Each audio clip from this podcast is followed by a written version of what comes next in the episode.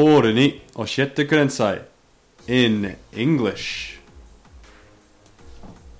Hey, yes, hello. This is the second episode of Fushinagi Radio, a podcast which is originally broadcast in Japanese uh, and then done again in English. Uh, I am what you would call the host, I suppose. My name is Paul. I am a translator and interpreter for the Japanese government. I'm currently stationed in the town of Nagi in Okayama, where I am responsible for general duties involving uh, internationalization.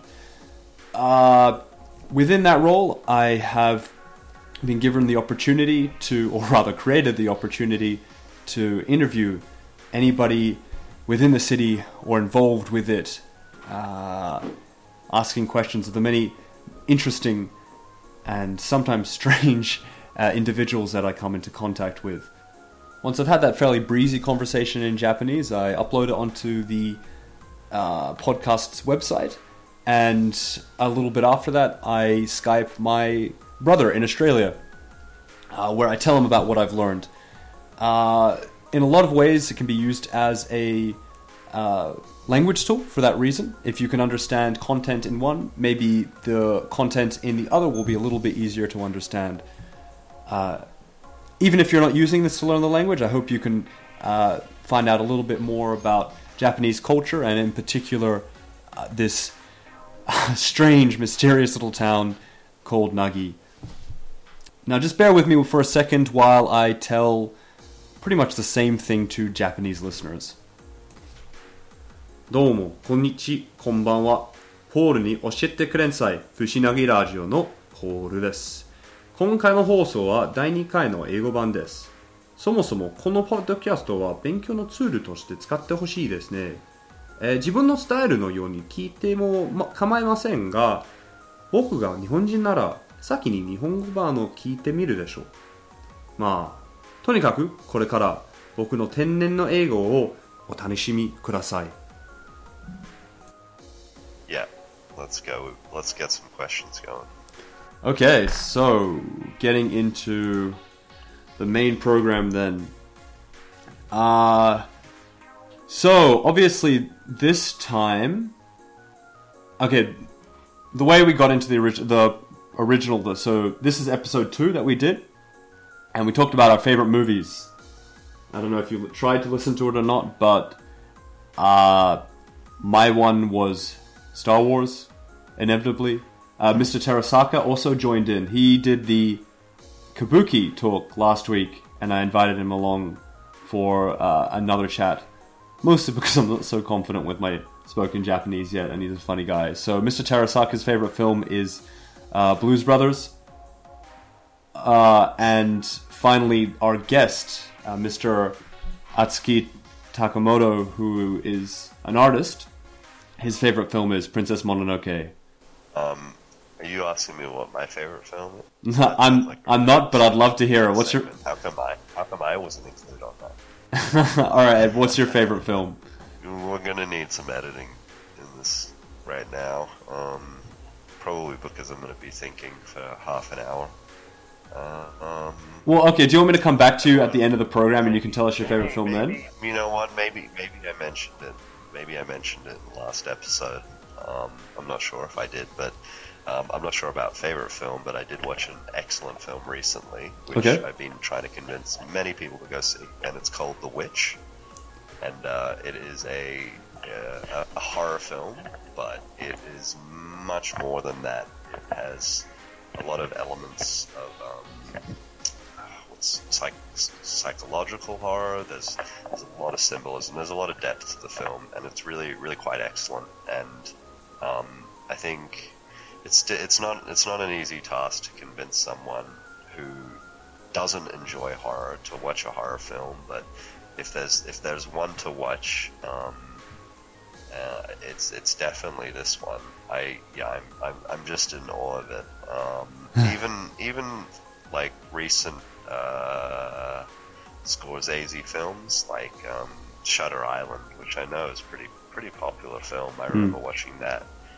with, with our younger brother, and he's no he's no horror fan um, from what I know. But um, he, he did enjoy that film a lot, and I think The Witch has a lot of has that has that crossover appeal that that, that film had. You know, it's got it's got um, some really really interesting and very broad questions, and um, it, it, it, also the um, artistically and, and, visually it draws from a really cool range of um, influence. I think it's set um, in, in, colonial America, and um, it draws it draws from um, that really early kind of witchcraft period.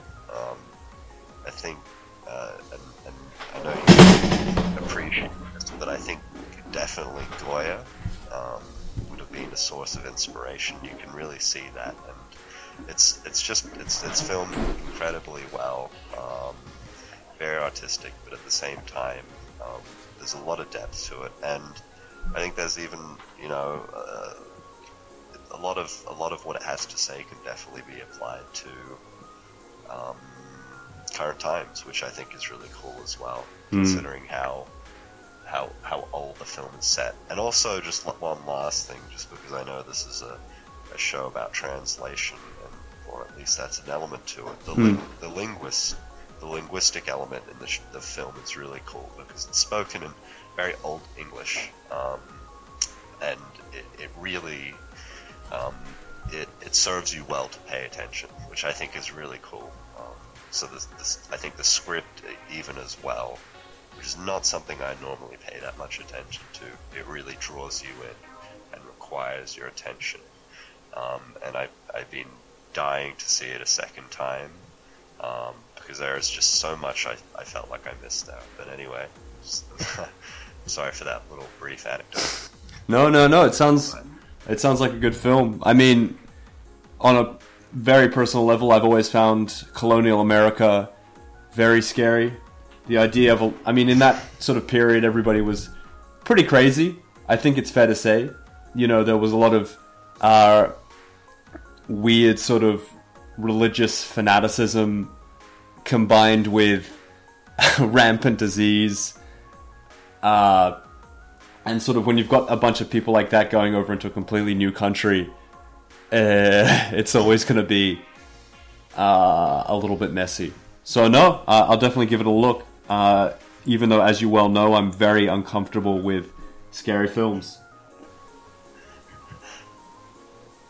You wanna you wanna be able to sleep after a while, but not like you were sleeping before. You were just sleeping under. A... Well, yeah, no, like I'd like I'd like a little bit of variety to my nightmares. They've been getting a bit uh, repetitive lately. Throw something new into the mix. Okay, well, anyway, Takamoto Sensei as we'll, we'll call him, the artist. He his favorite film was Princess Mononoke, uh, which I which prompted a conversation about Ghibli.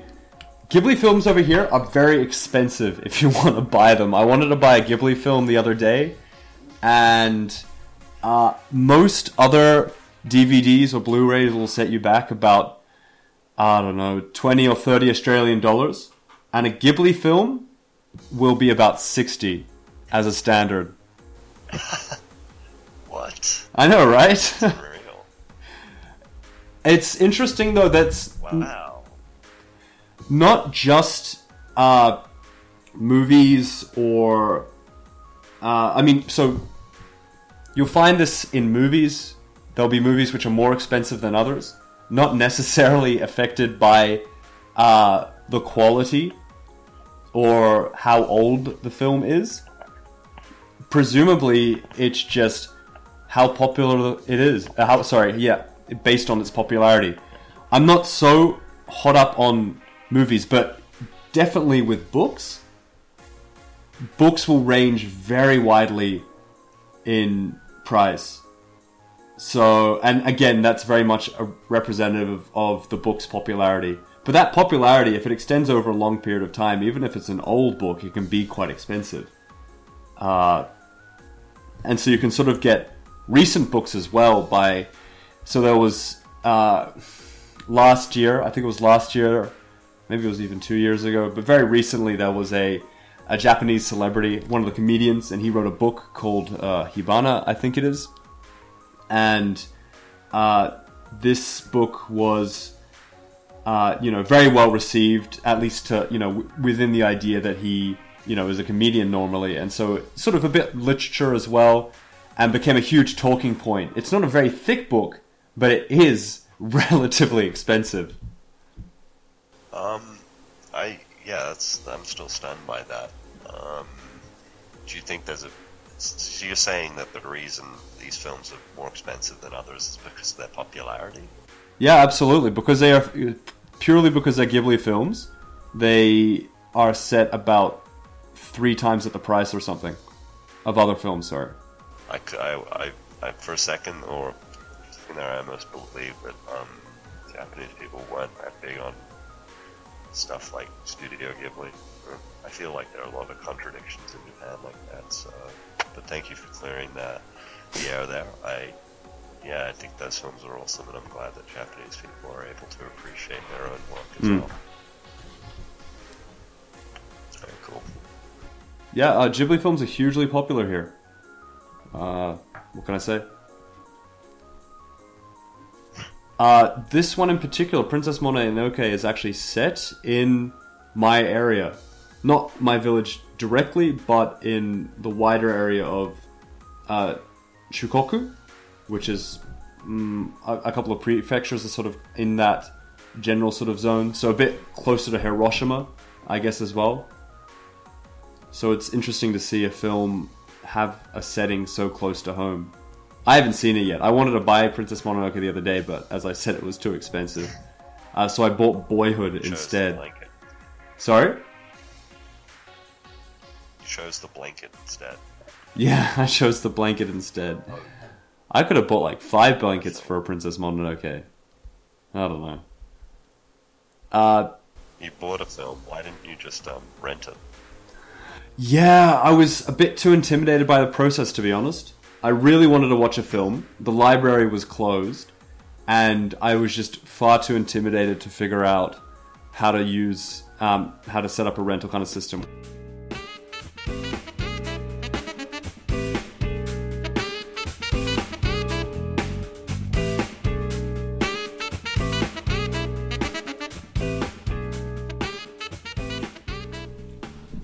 Uh, so that's the first part of the program. I'm sorry about the awkward cut again. Uh, but if you want to hear a little bit more about cutting edge Japanese art, then uh, go back to the original page and give a listen to the second half.